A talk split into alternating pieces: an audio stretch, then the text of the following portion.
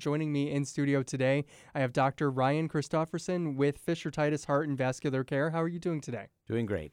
All right, great. So thank you for joining us today. We're going to be talking about uh, heart health. Uh, this is, you know, February, so we've got some questions that we, we want to ask you about that. Uh, so starting things off, what are some common heart diseases that you incur- encounter in the area? Absolutely. Uh, the most common heart disease that we encounter is coronary artery disease or hardening of the arteries.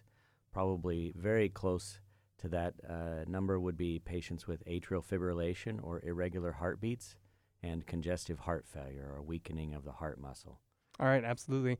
And then in Huron County, are there any specific demographics of people that are more susceptible susceptible to those heart diseases?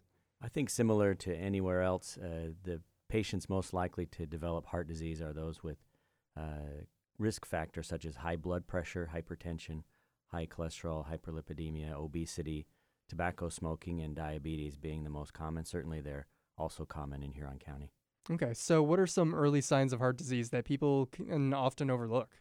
I think people will recognize that if they're having substernal chest pain and it's severe, that that sounds like, and they're educated with respect to the risk of that being a heart attack. But often people will develop shortness of breath that's unexplained, uh, fatigue, Uh, inability to perform tasks or exercise in the same fashion that they did before, and it could go unrecognized. I also find that patients frequently will have one or two warning shots before a heart attack where they may develop chest discomfort, but they don't recognize specifically what it is. They might think it was heartburn because sometimes it can feel like burning in the chest, or they might think that they have the flu or, or bronchitis when they're actually having a heart problem.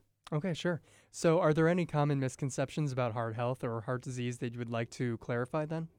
I think that a lot of patients believe that they are not at risk when they might be at risk because they may not have classic risk factors or perhaps uh, are not uh, of an age that they're expecting to have heart disease. We have lots of patients come in uh, that are younger than expected. 50s, uh, 60s uh, is a time when heart disease starts to uh, come about.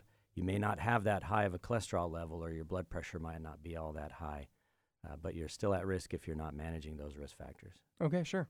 So, what are some ways to prevent heart disease that you know I can do at home, or should I wait until a certain age, or for con- for conditions to arise before I start practicing these methods?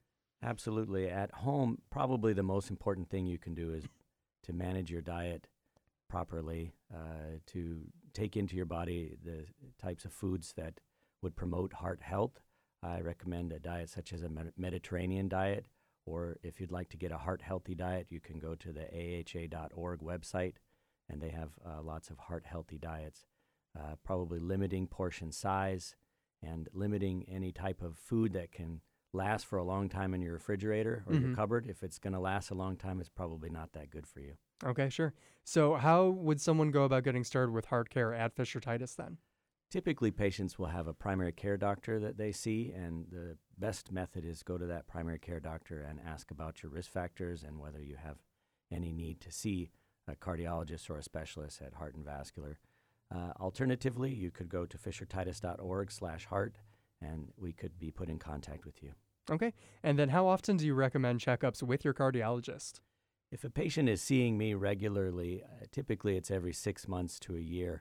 There are patients, though, like patients with heart failure, we might see more frequently, such as every three months mm-hmm. or even every month. But most patients don't need a regular follow up with a cardiologist unless they have a heart condition. Okay, sure. So, what kind of treatment methods, technology, or procedures can someone expect at the Snyder White Heart and Vascular Center at Fisher Titus?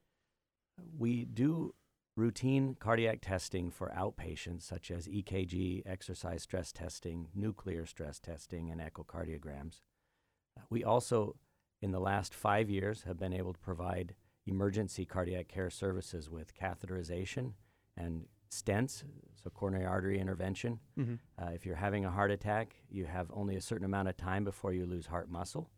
And uh, we are able to bring in a cath lab team emergently to put the stent in your heart uh, potentially saving uh, muscle and maybe even the patient's life. Previously, before five years ago, uh, at Fisher Titus, if you came in with a heart attack, you were uh, sent by helicopter to another hospital. Uh, our anniversary for five years is coming up on February 14th, so this is a great month to celebrate that. Yeah, that's really cool. Uh, so is heart care limited to the Snyder White Heart and Vascular Center, or is other or is it available at other Fisher Titus locations then? We are currently offering outreach for cardiology at Bellevue and in Willard. So we have uh, availability for cardiology appointments in those locations in Okay. addition to Fisher Titus. Yeah, that's wonderful. Okay, so you said then that if people want to get more information about that, they can go online. Can you give us that website again, please? Yeah, it's fishertitus.org slash heart. Okay, well, thank you so much. Um, we are speaking again with Dr. Ryan Christofferson with Fisher Titus Heart and Vascular Care. Thank you so much for talking with us today. Thank you.